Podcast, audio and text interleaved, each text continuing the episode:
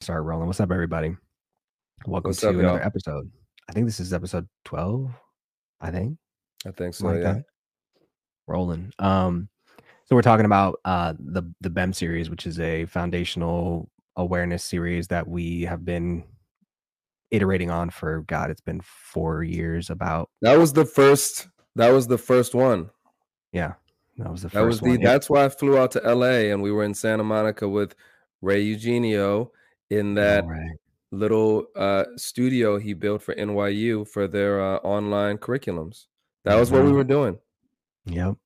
It was the first one. And then we called it the awareness series because it was like the foundational uh course to, to bring you into understanding and appreciating the different levels or spheres of awareness and then more importantly how do you become familiar with and build a relationship with those different spheres of awareness and then give you tooling to be able to shift your state depending on whatever you're engaging with so um you know the the breath and the body and the emotions and the you know the mind and the mood and that's essentially what what bem is. It's a it's a it's a foundational tool for bringing you into the state of appreciation and awareness of who you are in the world and how do you interface with the world at large. Um, and it's much more juicy than that. There's a lot of really delicious things that are involved in this process of building that relationship with the self and and also appreciating and understanding as a healing artist as somebody who's creating work in the world the more familiar you are with your tool the more effective you are at cultivating and creating art. And you are your tool.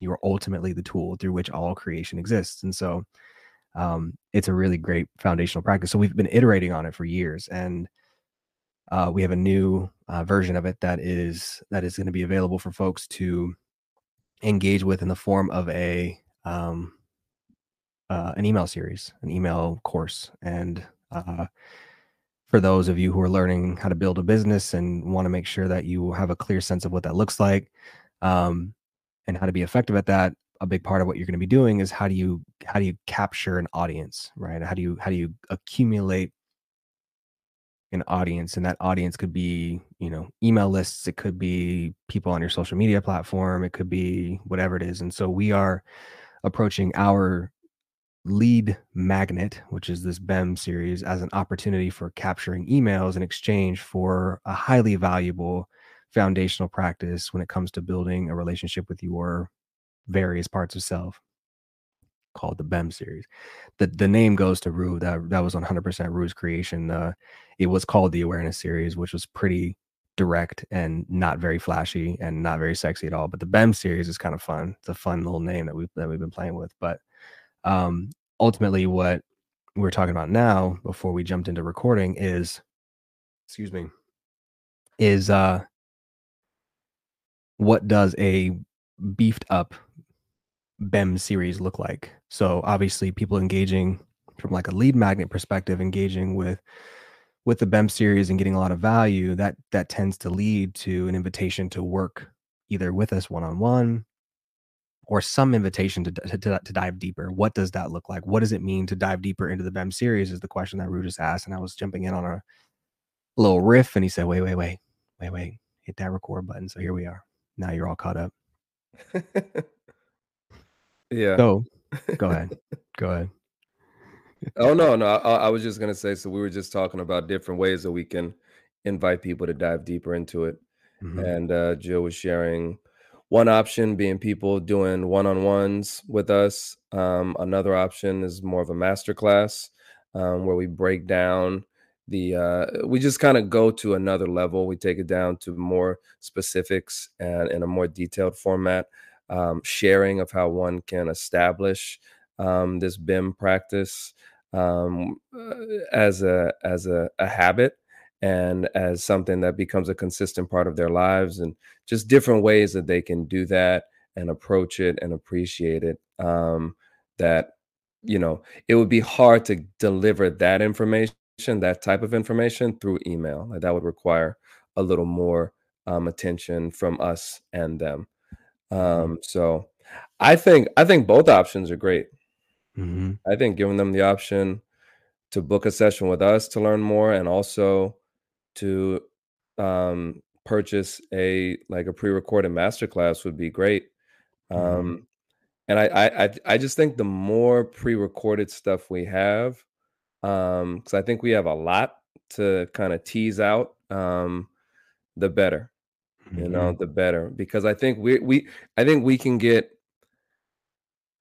I think we get really familiar with the stuff we're talking about, and so it just becomes like second nature, and we don't realize we've just been talking about it for so long and doing it for so long that that's not like someone who's just introduced to it isn't going to receive it in that way Mhm. you know and like Mhm. we're conversing about it from a place of having gone over it numerous times and added to it and enhanced it and updated it just in our own personal practices so Mhm. it is more so just like an embodied evolution for us. Whereas for another person, it's like an athlete or like a, a yeah, an athlete that's just naturally athletic, right? You know, they jump high, they run fast, they're very coordinated. A lot of times those people really don't understand how other people can't do those things. Mhm. Um, and you can use any other example as well, but I just am most familiar with it through sports. And then it's why a lot of really great athletes aren't very good coaches Mhm. because Mhm. It's just an embodied awareness they have, you know? Mhm. Um, and it's it's hard to explain that and break it down when it's just like almost as easy as waking up and breathing in and out. Like I don't Mhm. really know how I do this. I just do it. you know? And I think that's where we're at with a lot of these different things that the more I share about them with other people, the more I realize, oh, oh, I really need to like break this down into more granular details than than I would you know if I was just speaking with you because it just may not Mhm. be something that's familiar to a lot of people. So I think that's something we should definitely keep keep playing with and exploring because I think I don't think I know we have a lot. We have a lot. We have a Mhm. lot, you know. We have like this is an example of an addition to some of the foundational blocks that we have. You know, we have BEM, we have goals, um, we have flow. Um, you know, it's like we can break goals down into more of the goal setting piece Mhm. and the flow piece, Mhm. you know, and from there we can expand. Um, and these are these are just like the three main kind of components of the curriculums that we've created I'm getting excited thinking about just like how much more is going to come from them just by teasing them out and breaking them down. Mhm. Yeah. Was it, uh gosh, Mingus? I I'm blanking on his name. He's the jazz the jazz musician that I was actually messaging about a couple couple weeks ago, week ago. Um, but he said something along the lines of like and maybe it's not his original work and I'm gonna paraphrase and butcher it, but, um, there is a phrase that some great person has said before, probably many times over by various other people, but this idea of being able to make the complicated simple is that's where it's at, right? Many people, many, many people in the world have made a whole lot of fucking money off of making simple things complicated and then selling people a, a solution to something that's very simple, that's very complicated. The solution is complicated, and therefore they're like, I got to spend a lot of money on this. It seems very valuable. It seems complicated, but it takes something that is otherwise complicated, like the human body, right? Or consciousness, or our awareness, or how to exercise and engage with peak experiences, or the practice of breath work and the effects it has on the body, or the beauty of embodied cognition, or what it means to use your body as a tool to create and, and understanding and appreciating what that means. Like so many aspects of that can be complicated. And a lot of people have made a lot of money off of making things complicated and or have gatekeeped a lot of way in a lot of ways to keep people from having access to that information. Like we've talked about this a number of times, and this was actually a really big point of inspiration for many for us when we first started was this the the tools that I was gifted that have led to a whole host of things at BRT Studio. One of them being the practice of breath work. I had to spend buku bucks going to a treatment center for that. Lots and lots of money and lots of like destruction of my life in order for the, for me to even get there, right? And I remember asking myself the question, why did I have to hit this rock bottom place for me to get access to these foundational tools that seem so simple? They seem like they could have kept me from finding myself here if I had been taught them five years prior, right? Or you had to go to uh, Bristol and spend some buku bucks on a nice master's degree from a very beautiful, prestigious university in theater. And you were taught a whole slew of things that seemed to be so simple, but they were they're gate kept by the people who use them and not necessarily intentionally, maybe some people intentionally, but ultimately there is a lack of access to these foundational tools that we have cultivated in our own lives that we've discovered in a variety of ways that can be a life-changing experience for someone if they just had access to it. And so I think that's going back to some of our roots in the sense of the bridge. We talked about this idea being the bridge between the haves and the have nots, right? The people who have access to this information, the means by which they can get these, get access to these tools, the financial resources to be able to put themselves in situations where they're exposed to these things and the people who would benefit most from them but simply do not have access for a variety of reasons whether it's resources whether it's awareness whether it's time whatever it might be and bridging that gap was a big part of what brt uh, was created to do in the early days and unconsciously still in a lot of ways operates that way we're still still doling out service. Don't we're we're we're slanging knowledge. We're sl- we're slanging embodied cognition. We're slanging flow. We're slanging like these things to people that otherwise wouldn't have access to it, and it's a beautiful thing. Um, but yeah, the the BEM deep dive masterclass teaching people the foundations of how to build a habit, I think, is a big part of that. Right, like habit building. There's a science to it, right?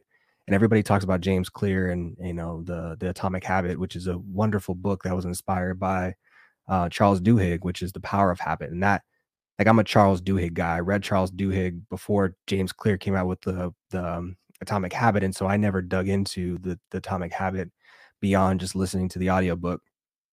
But like, I really dug into James Clear's work and was like, or not James Clear, excuse me, Charles Duhigg's work, and I was like, this is really fucking good as somebody who's trying to understand the relationship between my behaviors and these patterns that I was creating in my life and like why was I acting a certain way? Why would I do these things? What is the trigger? What is the behavior? What is what is the reward? And understanding foundationally what is a habit and how do I find a way to build a healthier habit, excuse me, around something like the BEM series is I think a really powerful thing that people would benefit from. So yeah, we gave you the how or we gave you the what. You know we gave you the what of of what is it that we're teaching you? We're teaching you these these spheres of uh, uh, these concentric spheres of, of, of awareness and your breath and your body and your emotions and your mind and your mood and we're giving you tools to be able to engage. So there's the what and and the how right? But even more importantly is why are you doing it? And how do you make it a habit so that it actually benefits your life and is not just something that you're entertaining as as spiritual entertainment right a, a nice uh, piece of candy that you're eating because it feels good in that moment. Like, no, no, let's allow for this to actually be something that shapes your 2024. Let's allow this to be something that actually shapes how you show up in the world. Um, and that's fun. And you know, I like to I like to jump on my podium, as Bailey likes to say. I got my spirit podium. I'm down to be Professor Professor J, and talk through that. Um, and then the other thing, right? We like the flow cycle, and and I, I've I've given lectures on the flow cycle before and tied it into how people can benefit from it. Like that's another example. Like we could create another email, you know, free email that uh, you know, gives people the foundations of the flow cycle. And it's an email course and they engage in it and they love it and whatever. And then we invite them at the end of it to do a deeper dive, to come to a masterclass, to listen to a, a live recording, whatever it is. But just giving people an option to engage even further is ultimately what it is. And so you give people the candy or you give people the, you know, the vitamin or you give people whatever you want to call the analogy that you want to use, and then you invite them in for a meal. Like, yeah, why don't you come to the table? Like let's have let's have a full meal together. Let's really find nourishment from these tools that we're talking about because they have the, the potential to change your life. They've changed mine. They've changed Rue's. They've changed this person's, that person's, that person's. There's dozens, if not, you know, hundreds of people that we can point to to say, hey, they've experienced these things. They've benefited from these things, and now their life is like this as a result of it. And that's a benefit of four years of work together um, but also more importantly the benefit of just like having solutions that really work because we're not not in the business of duping people and not in the business of just trying to pull the wool over people's heads like we're trying to find the foundation of what is the biology what is the most fu- fundamental if we were to take this thing and, and boil it down to the fundamental common denominator. What is the thing we can point to that says this is going to work for you? And that's ultimately what we're getting at. But I'm I'm podiuming I'm podiuming right now, podiuming right now. What was the topic? We had a topic we wanted to talk about today. We were we were real inspired yesterday. Rue, bring us. Yeah, yeah, yeah. It was about. Um, I pulled it up. It was about, and I appreciate you getting on your podium. Um, gave us some new stuff that we can add. Um, let's see, let's see. It was an Instagram post that you sent me. Let's see, give the dude Brandon Bozarth, give him a little mm-hmm. shout out. He posted a an Instagram uh, series uh, with the title "A study was done recently where they created a utopia for mice, and this is what happened." Um, I'm not gonna read the whole thing, but they they created a utopia for mice. This is essentially, you know, like a um, a controlled scientific experience, and that you could you could kind of compare to the society we live in. You know, it's like we essentially live in a in a utopia in the sense that we do not have to deal with something bigger, stronger, more ferocious and dangerous than us on the natural food chain on a day-to-day basis. Now, we know that's not the case. We know there's all kinds of nefarious actors at work. We know there are always bigger energies, bigger forces, bigger institutions that are doing things in um, maybe more subtle ways, um, or they've just convinced us that this is normal. And so it may not seem like dangerous. It may just seem like this is tradition. Um, but I just want to say that because, you know, I was reading this and I was like, yeah, you know, it's like, it's such a difference when that predator, you know, is is contrived and when it's just a part of your your your habitat and your environment. There's there's a difference. Um, both can lead to the same result: harm, death, fear, but their like their reason for existing is is different. Um, and so it has a different impact. But essentially, this is this is the environment they created for these mice. There were no predators. Um, you know what? Fuck it. I'm gonna read it. Do it. So in this rat paradise, there were rooms, tunnels, play areas, etc., but it was enclosed and, of course, had no predators. Because of this, as the population grew, there were always new males attacking the alpha and battling for his spot, and thus his group of female mice he claimed and would breed with. As the mice would fail to beat the alpha, they would suffer a territory loss. Conflict and their testosterone would dip and estrogen would raise and they would become a biological beta, beta male. Now we have an environment with which is uh, with an abnormally high amount of betas, where in nature the mouse would find another territory and attempt to become an alpha and start over. In mouse utopia, this was not even an option.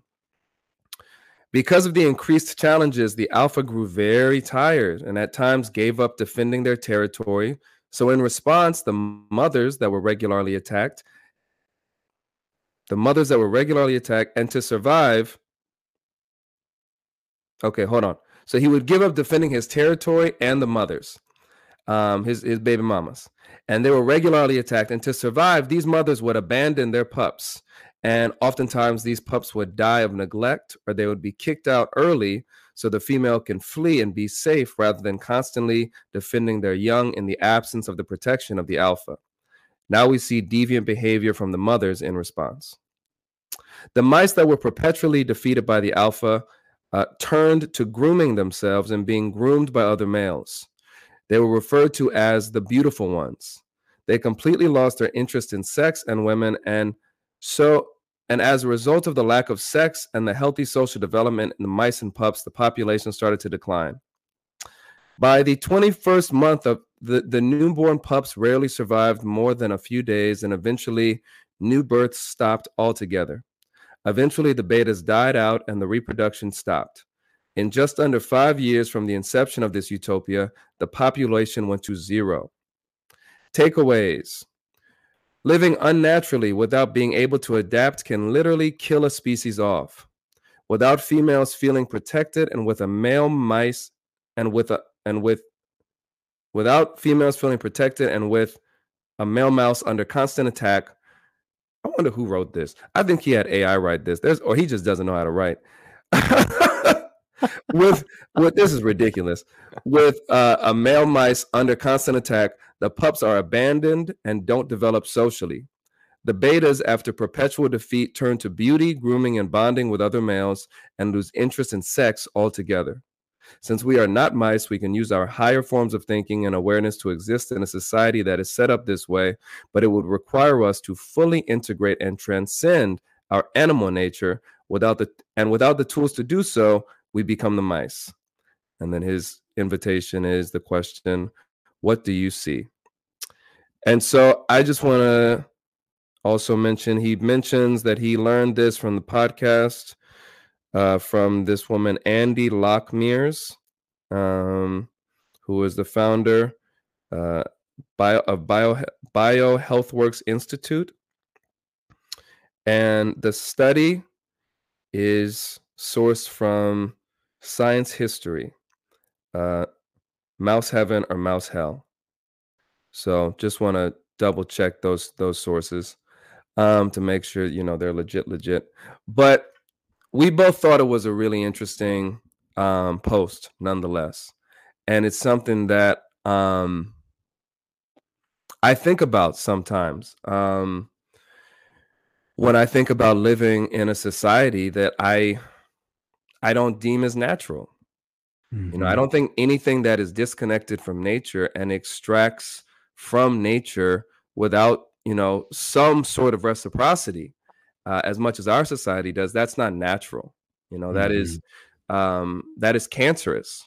That is that is um, a decay. That's a decaying, inducing behavior, and it shows up in so many ways that um it can it can kind of be a little crazy making um and so what we were talking about was how you know like this notion of a utopia is really um flawed because uh, in my mind a utopia implies some sort of control some sort of um what's it called when you uh, like sterilization utopias mm. feel very sterile because if if and this is just my personal opinion i think the only thing that's or the most natural thing is nature mm. right and so people talk about and create an image whether it's a past indigenous peoples or you know potential future environments of people living in one and in harmony with nature now this brings up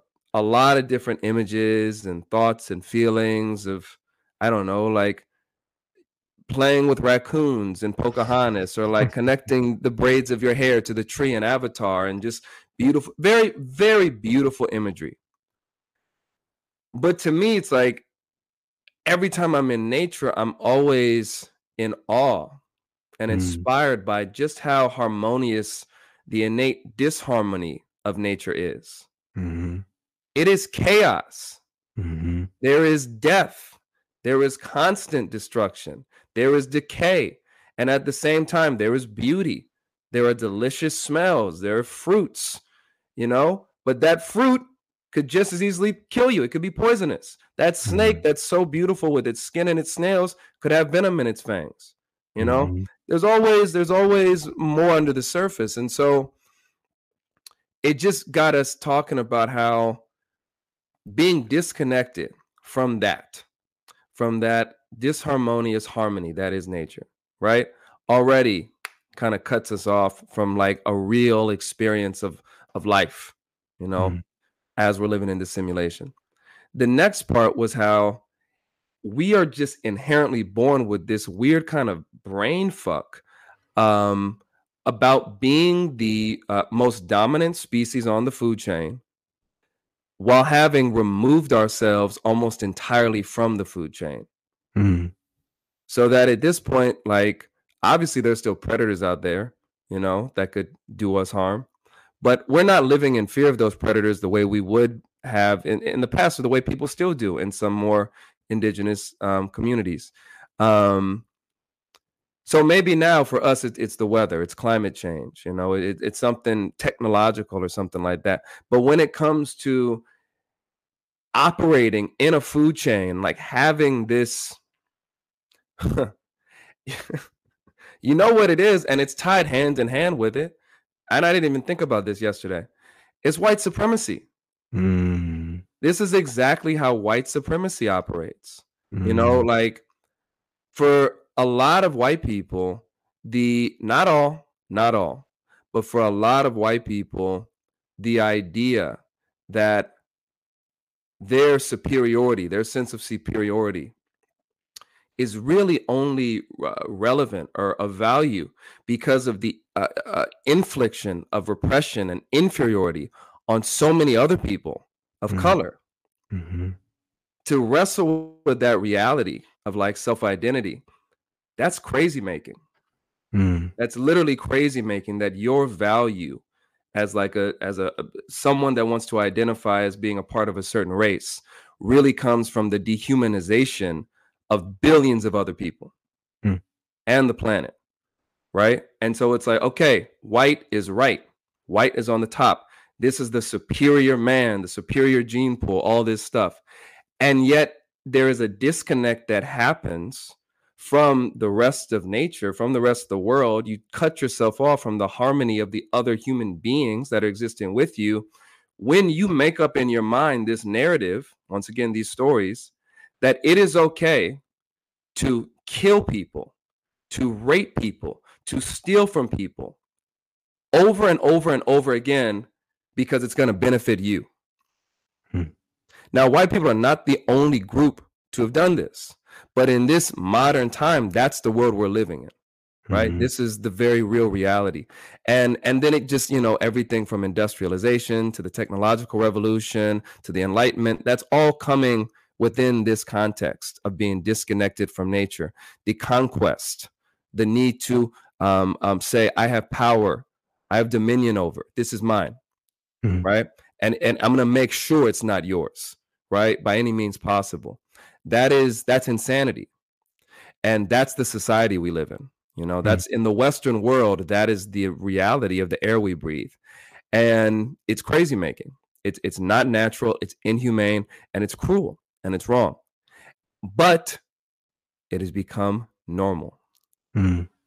and just because something's normal doesn't mean it's natural right but this is the world we're living in. And so this all stemmed from this post that Jaleel shared with me about this this mice utopia and and the effects it had on the mice. And um you know the last thing I'll say about it and, and then we started talking about how you know it affects humans is and I feel like it's something Jamie has mentioned in the past Jamie Wheal from Flow Genome Project who we reference on here a lot because he's had a big impact on us I think he said something where it's like sometimes in order to evolve right and this wasn't what he said but sometimes in order to evolve we have to do things that would let me let me rephrase. It was like sometimes in order to like thrive we have to do things that seem like they put our survival at risk. So it's counterintuitive to evolution right Mhm. and so what what that post and what that quote just makes me think of is how it's like how do we you and me specifically in this conversation but also anyone listening to this how do we want to engage with that act of risking our survival risking our life because we know that on the other side of that risk on the other side of that behavior that's not done from a foolish place or you know like a half-baked idea place but from a well thought out well intentioned well planned place we know there's going to be more opportunity to thrive more opportunity to have more flow more opportunity to have more health more peace more well-being not just for us and our family but for more and more people. Um and it's like how do we kind of get over the hump of that survival mechanism? What's mine is mine because I'm ultimately afraid that I'm going to. The one thing that's guaranteed to us the moment we're born is we're going to die.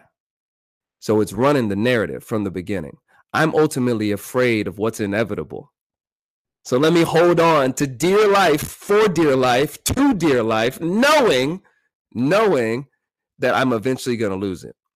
That is insanity. That is insanity. Um, and yet, that is what has become our humanity. Um, specifically in the Western world. I can't speak for any other part of the world. I've only ever grown up here, spent most of my life here, but that is that is what I know. That's been my experience. Um, and so it's it's a question, it's an invitation to explore. You know, like what are steps we can take? What are tools we can use? What are mindset um, shifts that we can make so that we can start living from a place of oh, I I have everything. I'm good living from a place of life instead of li- living from a place of fear of death. Beautifully said. Yeah. And I think there's the reality of it is that human beings, we are evolutionarily, we need something to threaten us. Like we need that sense of of of something, a life-threatening experience. And so if we don't have it or we don't create it for ourselves, and obviously, as you mentioned, doing it in an intentional way where we're, you know, uh, thoughtful and, and not just half baked, but actually really thoughtful and intentional about how we're creating moments where we can experience that, uh, you know, that je ne sais quoi, like that almost I'm I'm I'm I'm on the verge of losing my life, right? So that we can build that relationship with the fear of death and being okay with that. Well, it's and I didn't say it when I was speaking, but it, it's the practice of resurrection. Right. You know, it's 100%. ultimately that. Mm-hmm. Um, mm-hmm. just wanted to, to add that in there. Yeah, and that's that's exactly it. And I think that if we don't create it for ourselves, right? Because I'm sure there are some people who are listening are like, "What? That sounds crazy. I don't want to do that. Like, why would I put my life at risk? Like, nobody's telling you to go poke a polar bear, right?" But I think what it what is important to understand is that if you do not create moments where you are forced to fight for your survival in some capacity or another your brain will create situations where you're fighting for your for your survival in some way or another right? It is going to happen and it's going to be the demons or the or the or the polar bear is going to be your internal world. It's going to be you. It's going to be your sugar intake. It's going to be uh, your obesity. It's going to be your high blood pressure it's going to be your mental illness it's going to be your financial disaster that you create for yourself to feel some sense of aliveness like it's going to happen in some way shape or form if you do not create it or it's going to be the fact that you live a numbing life a dull numbing life where you feel like you're doing nothing but waiting to die. And that is a miserable place to be. Go ahead. And that unfortunately is where so many of us are mm-hmm. you know there is there is a, a, a it's a fact there's a stat that over the last like 10 or 15 years i think it was more people have died from suicide mm-hmm. than wars and natural disasters combined mm-hmm. and that number i think it, it, that was those from like 2018 right that number is going up. Mm-hmm. A lot of people are offering themselves, opting for the delete button. Mm-hmm. And we don't hear about it unless they're famous or unless we know them. But a lot of people are at that place, Jay. Mm-hmm. You know, you've been at that place. Mm-hmm. I've been very close to that place. But I, you know what? Let me see the floor a bit because you've been you've been at that place. I would love to see how you got to the ledge and brought it back because that mm-hmm. was quick story before Jay shares his his story. There was a video that I came across on YouTube of of Jay from like uh, end of 2018, early 2019, mm-hmm. and he was it was a poem, and it, I just saw it on uh, our YouTube channel. And what was it called? Flight or airplane? Flight patterns. Flight patterns. Mm-hmm. And it was I'll let you like share more about it, but it was I didn't recognize him. His eyes were dead. The video, the lighting was dark. It was ominous. It was an ominous energy. And I'm looking at this person who I'm looking across from me right now, you know, and, and the first time I, I, you know, I saw the difference was a year after that video. So like just showing you how quick the transition happened and the the level up occurred. And I was I was looking at his pictures, and you know we were talking pretty regularly on on video, on uh, Zoom, and all that. And I'm like, that is a completely different human. And it's almost like where you wanted to go when you wanted to hit the delete button. It did happen, but it happened in a way so that thankfully you didn't have to take yourself out of here completely. Um, but there was a shift internally so that you could still be here and allow that person and those qualities to go, but also be integrated in a healthy way. Um, I'm gonna shut up because it's it's your turn to speak because that was that was like it blew my mind when I saw that shift. Yeah, maybe we'll we'll link it out for people on the on the YouTube page if you want to see it. It still exists, and I think it's uh it is an interesting poem because if you if you look at the person in that poem and I and I reference that person as if it's a different person because it really is. It's a completely different person.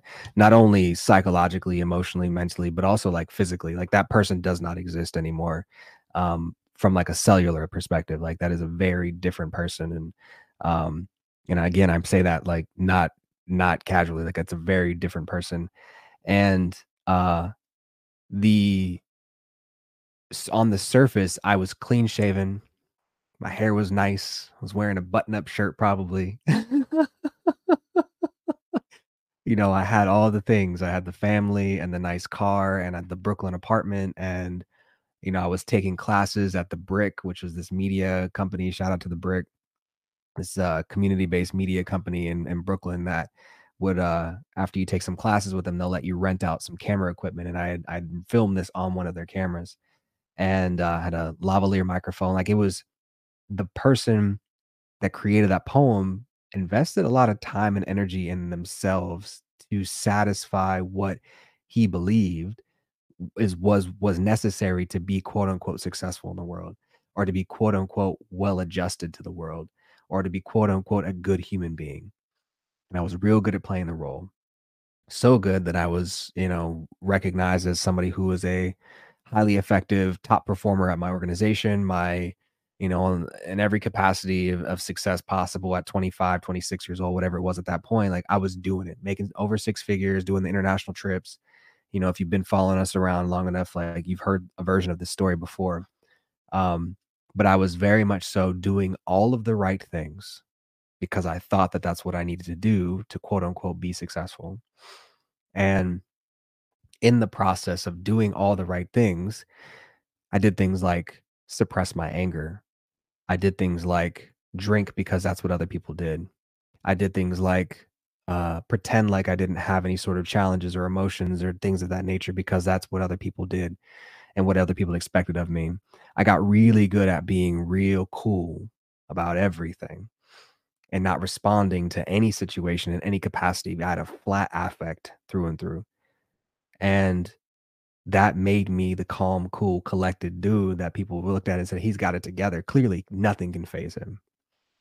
You know, I think at this point, there's all kind of shit that happened like two or three years prior to that. Like I, a coworker of mine committed suicide. My uh, dad had gotten in his accident and was burned on 53% of his body. And I was managing his finances while he was in a coma, flying between California and Pennsylvania. Um, caring for him, making medical, medic, literal, literal medical decisions for him while I'm working at this job that I had just gotten that I was trying to figure out how to be successful at because I just had a new baby. Like there were so many things that happened. This concentration of like my cousin, um, his daughter passed away unexpectedly in a very traumatic and, and tragic event. My best friend's dad, who was very much of a father figure for me, passed away my best friend's grandmother passed away. There was just like a whole host of things that happened within that three to four year period right before that. And I was calm, cool, collected, couldn't be phased by it. Still showing up at work, handling shit. Had a baby, got married, uh, got a new job, became a big boy real quick. Like so many things happened. And not a single thing phased me except when my coworker committed suicide because he was also that person that people pointed to and said, he's got it together. Look at that guy. He's so happy all the time. He's smiling all the time. He's so helpful. He's somebody that people go to for things. People can rely on him. And I saw a lot of myself in him. And that shook me to my fucking core. I was like, oh, if he could do it, like I know how I feel internally. I don't tell people about it. I don't share it externally. I play a really good role if I got this shit together. But I know that in my heart of hearts, when it's when it's dark and I'm by myself and nobody's looking, your boy's hurting, right? And that that shook me. So I'm giving you the context in which this transformation took place. So I'm in New York City and uh the biggest thing for me was the the biggest unlock that that was the catalyst for so many other things was the animal work which we've talked about before and experiencing the power of the eagle and this embodiment of another creature that was soaring over all the problems because i felt like i was being weighted down by this need to hold on to the story of who i am in this world and i'm giving you like 3 years like you know, there's at this point 24, 25, 26 years of trauma and things that I had I hadn't processed properly up to this point of father being in prison, domestic violence in my home, homelessness, uh, being on my own since I'm 15, like like all of these things I'm carrying with me up until this point. So the eagle gave me an opportunity to experience what it's like to be free and to experience levity and to quite literally soar above my problems and this playful uncontained, free flowing way. And that was the first introduction to me of holy shit, I can shift my state to something completely different than what I'm carrying every single day. So we're talking about, you know, this this need to to put yours to put your life on the line if you will that was one moment where i was practicing resurrection where i let the idea of who i understand myself to be die and i was willing to be a fool in front of a bunch of people on a Zoom camera in the middle of a class with, you know, in the middle of my Brooklyn basement. And that was like the first taste of that, right? Like put yourself in a situation where it feels like you are in mortal danger. We all have public speaking fears on some degree, to some on some spectrum, some level. We all fear the possibility of being judged or laughed at in some way, right? And so all of that happened in that moment. And I was like, holy shit, there's another way to be. I, I need that. I need more of that.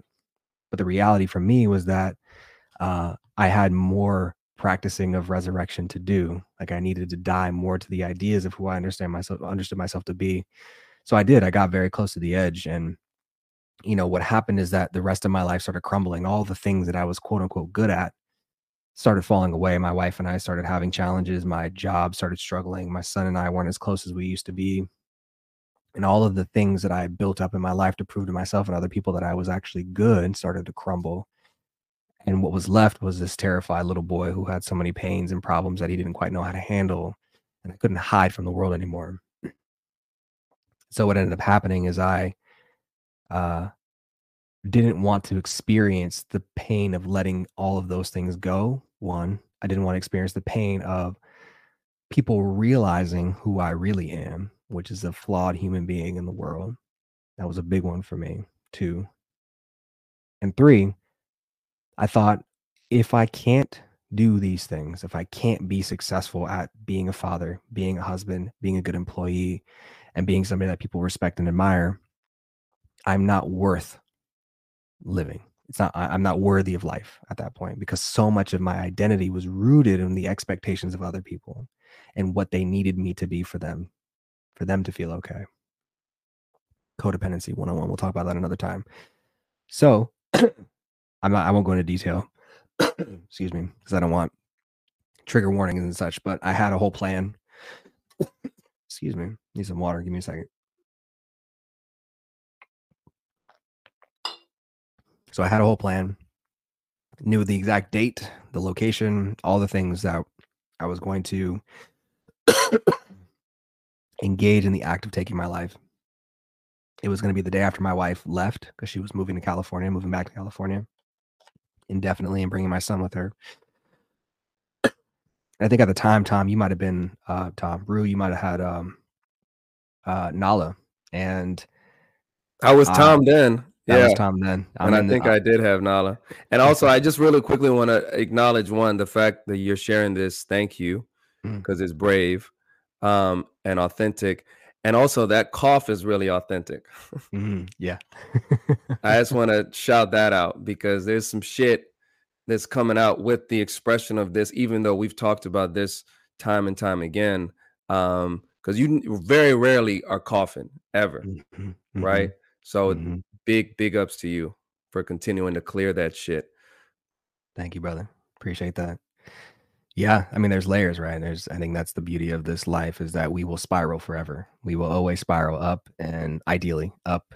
And even if it doesn't seem like we're spiraling up, we are. And and I'm, this is a, direction that I have spiraled before, um, but I'm seeing it from a different perspective now at this at this point in my life. And there are definitely layers to to release and and to let go of. And it's actually about because the program, the the Rise and Thrive program was in February, right? Of 2020, no, 2018, 2019, 2019. 2019, yeah. So yeah, we're coming up on the anniversary of that five years ago. Um, we're just a few weeks away. And by the time this podcast comes out, actually, it'll be about the anniversary, actually. Um, of that of that experience that I had in the Brooklyn basement. And so I'm at this point where I have a plan. My wife is leaving, bringing my son with him with her.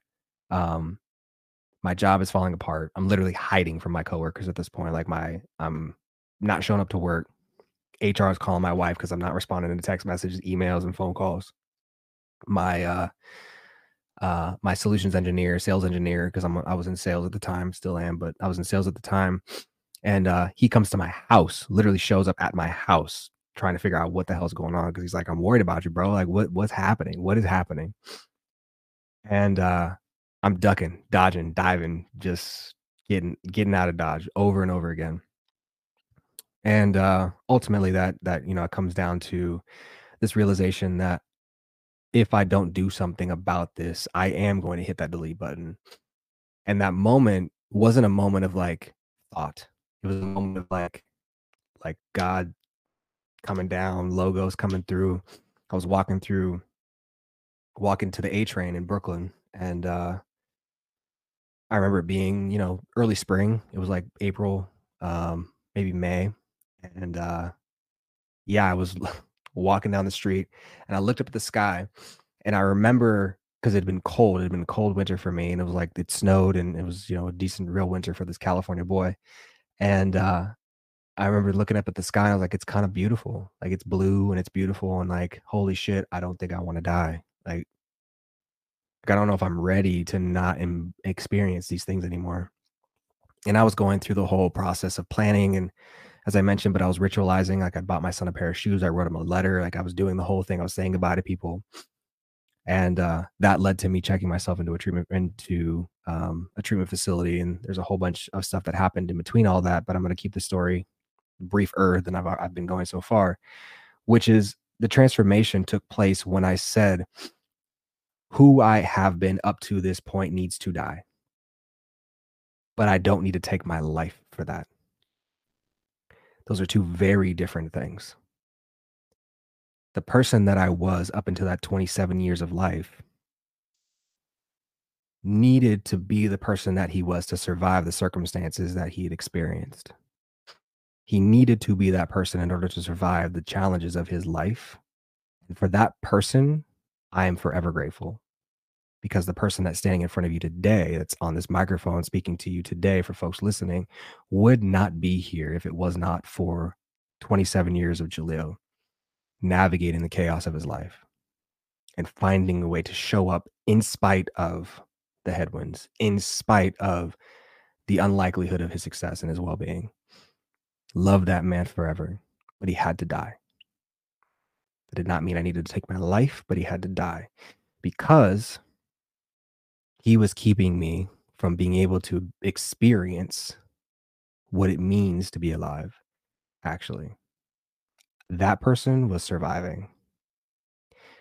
He was doing everything he could to survive according to expectations, roles, responsibilities, all the things that he embodied, embodied, and taken on to prove to the world that he's going to be a well balanced human being in spite of all the challenges. So, dying to who I understand myself to be literally meant for me completely leaving everything that I'd built up to that point. My wife and I were separated. I had a small, a young son at the time. He went back to California. I left my car. I left my dog. Rua was watching Nala for a cool minute. Um, I left my job. And I said, fuck it. I can't do it anymore. Like, none of this actually matters to me if I if I'm not alive, right? Like if I'm literally not alive, it does not matter to me. So I checked myself into a treatment facility in Florida. And it was in that place where I allowed the idea of Jaleel to die that I discovered who I actually am. It was in this place of disconnection. I had left, I didn't have access to a phone. I didn't access, I have access to TV. I didn't have access to anything outside of the room that I was living in and the classes I was going to on a regular basis and the treatment program that they had offered me and the gym a couple times a week and whatever, you know, um, AA meetings that they would take us to in a car. Like I had no freedom. I was carted from place to place. If I wanted to go somewhere, it had to be with the group. And we did grocery shopping, you know. Um, I know that we didn't do we didn't we didn't do grocery shopping then actually. I went grocery shopping after I got out, but anything that I needed to do, gym, go to my classes and my programs, my therapy sessions, yoga classes, AA meetings, everything was with the group in a van. They carted us from house to wherever we were going. Could not leave the property, none of that. And so, in this place of being devoid of all the distractions and all the comforts that we cultivate in our lives to keep us from really dealing with ourselves and who the fuck we really are, were stripped away from me. And what was left was this scared little boy that had no idea how the fuck to live and how to be a whole human being in the world. So we're talking about this utopia idea, right? And how we have devoid ourselves of the life threatening experiences that allow for us to truly feel alive. Well, one of the most life threatening things that we can experience as a human being is a possible ostracization from our community. And in doing the things that I did, I was ostracized from my work environment because I just dipped on everybody and just like, what happened to that guy? I have no idea. These are people who again, I had a great relationship with.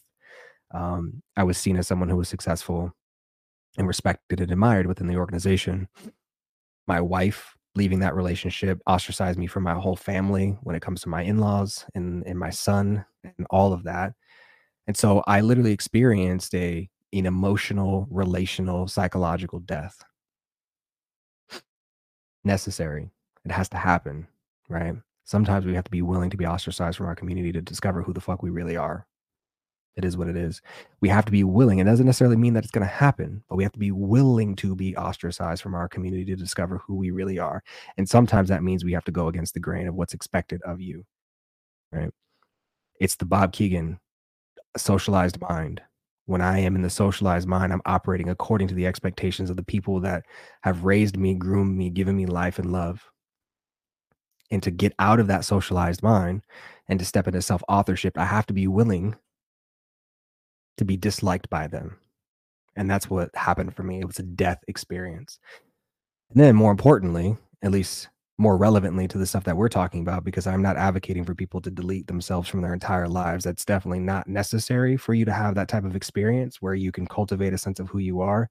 But having small doses of it is necessary on a regular basis. And the thing that was really transformative for me, and actually something that we teach at BRT Studio that is a microcosm of that, is breath work. It is the act of breath work. And there were many different types of breath work. You jump onto the BEM series, you'll be introduced to the heart coherence meditation, which is very much so a form of breath work. You listen to Wim Hof, and he does that breathing practice that everybody calls a Wim Hof method, but it's actually a Tibetan method. That is a form of breath work the style of breathwork that I was introduced to is a pranayama breathwork that's it's rooted in in traditions in India, is a therapeutic form of breathwork that allowed for me to have a death of my nervous system, a death of all the identities and sense of self of who I think I'm supposed to be in this world, and a release of all of that to discover what's left. Right when I'm no longer holding so tightly to this notion or this this story of who I understand myself to be, what is left? Right? What is left? If I let it all go, if my job goes away, my wife goes away, my son goes away, my car goes away, every relationship that I've ever cultivated in my life go away, I'm still here. I am still me. Who the fuck am I then? Who is that person? And that practice of engaging in that space on a regular basis is a transformative experience or anybody who's willing to do it because it does feel like death, especially in the beginning. because it feels real scary. The first time, it's like, what the fuck am I doing? Why am I breathing this way? My heart's beating like this. I'm feeling all sweaty. My mouth is all dry. I feel like shit. Am I gonna throw up? I have no idea why I'm doing. Why did I say yes to this? Is miserable. Oh my! And then you realize on the other side of all of that, that holy shit, there's a lot of peace here. It's the it's the Wendell Berry quote, right? I wouldn't give a fig for this side uh, of complexity or the simplicity on this side of complexity, but I will give my life for the simplicity on the other side of complexity. And that is what happens in breath work, right? You willingly step into and step through the complexity of who the fuck are you Mm. without all of those things that you've been holding on to for your entire life because they give you a sense of purpose and understanding of who you are. What happens when you go through a practice of dying to all of those things to find simplicity on the other side? Mm. What does that mean to you? How does that feel? That's it. You were going to say something. Well, you just ended with that's it. I think that's it. and that was beautiful. All I was gonna say, I was just gonna tie in how the the type of breath work that we do in the long form sessions that Jaleel was describing. If anyone who's listening has ever been next to someone as they're dying, it's Mhm. very similar to that death rattle. Mhm. You know, I, I was next to my father maybe an hour or two before he passed, but he was gone already. He was, and it's it's a it's a very um um it's a very honestly I didn't know how to deal with it when I was seeing it. I was lying to myself. I was in denial.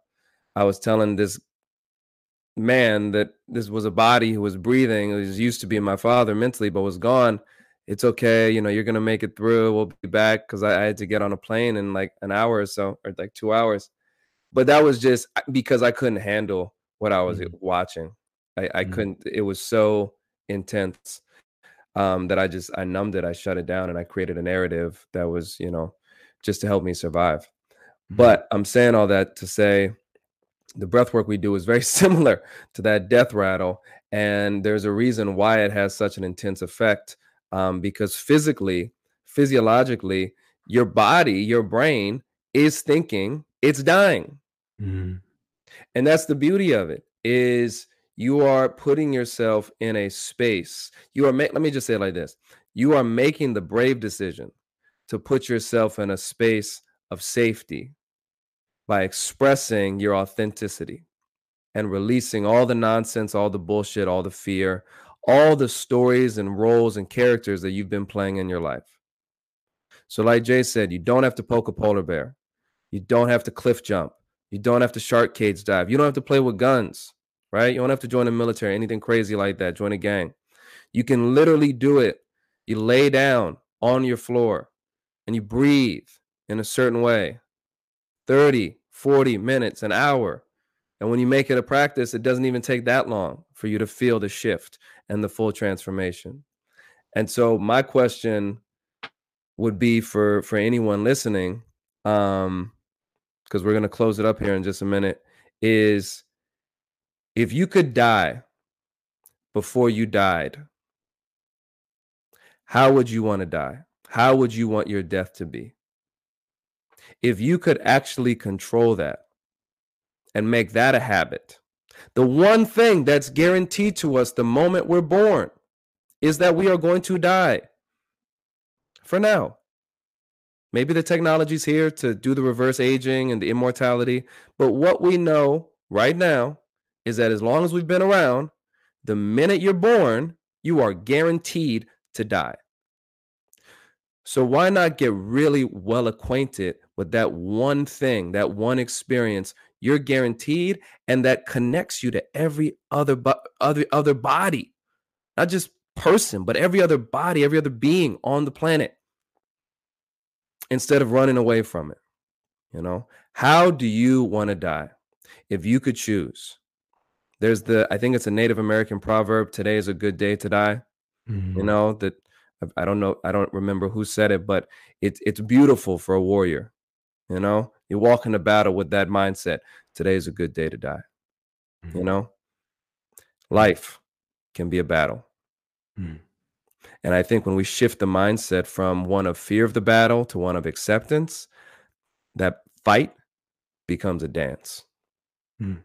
And we can play instead of having to make it a game that has to do with winning or losing, which creates stress, which creates disease, which leads to death.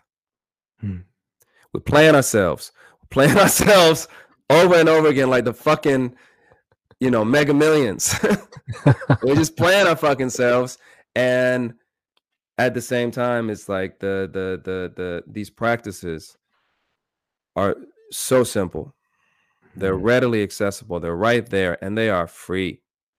We're just here to share the information. And if you want to get some more in-depth knowledge on them, then you can pay us. That, that's all we're charging for, right? But we're giving everything away for free because it's like, why not? Mhm. This is your birthright. You are here to thrive. You are not just here to survive.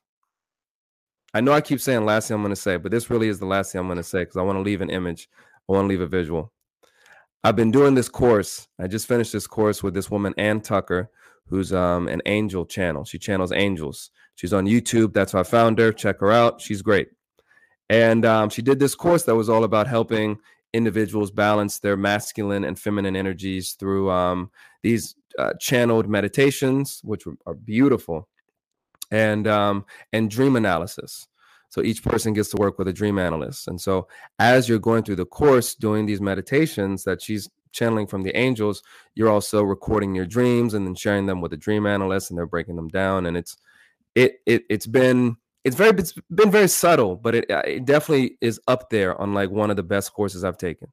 Mm. Um, and I've taken a bunch of courses. Um, but one thing that's been happening more and more over the last week or two now is I've just been having a lot of images of death. Hmm. Been having a lot of dreams around death. And it's not just me dying, it's like I'm surrounded by it. And I made the decision today because it was kind of like I'm getting on a plane tomorrow and I'm going to an island and I'm thinking about all the things that could go wrong on that flight on the island. Like the weather's not going to be the best. So I'm just thinking all this worst case scenario shit. And I'm kind of spiraling.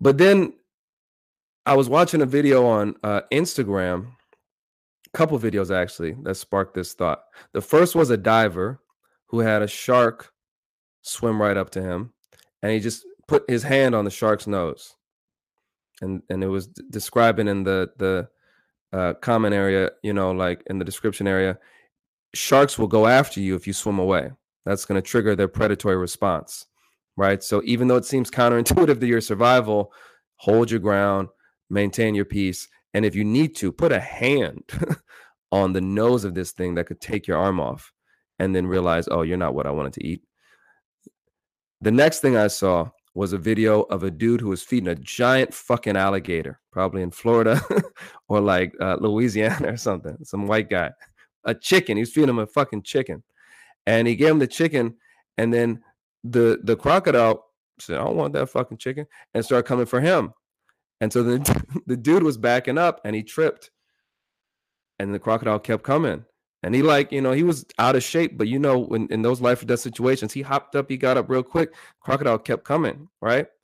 And one of his coworkers, I guess, ran through the water with his galoshes on, got in front of the, alligator, and and put his hand on the alligator's snout. And it, it seemed like they were doing some kind of demonstration because it looked like he was talking to people in a crowd or something. But I was like, damn, that's two examples right now of people who understand how to deal with a real threat, a real danger, a real predator. If I'm dealing with any sort of situation that even makes me feel those things, whether it's from an actual threat or just something in my mind, I no longer want to run in fear.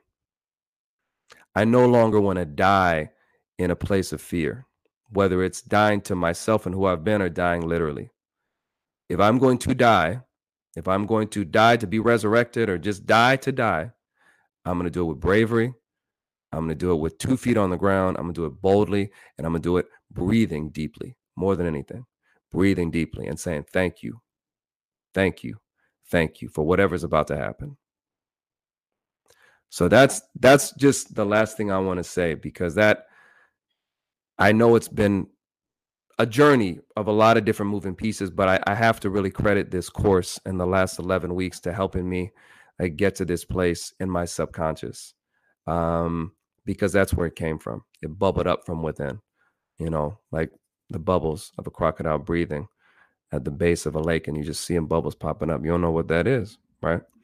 But that's that's sometimes the depths you got to go to, you know, as Jaleel just shared.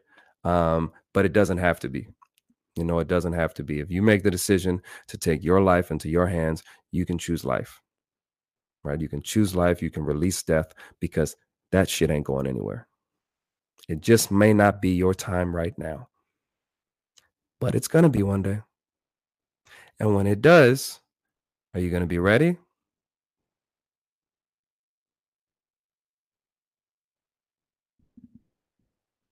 Mm. Beautiful end, my brother. Beautiful end.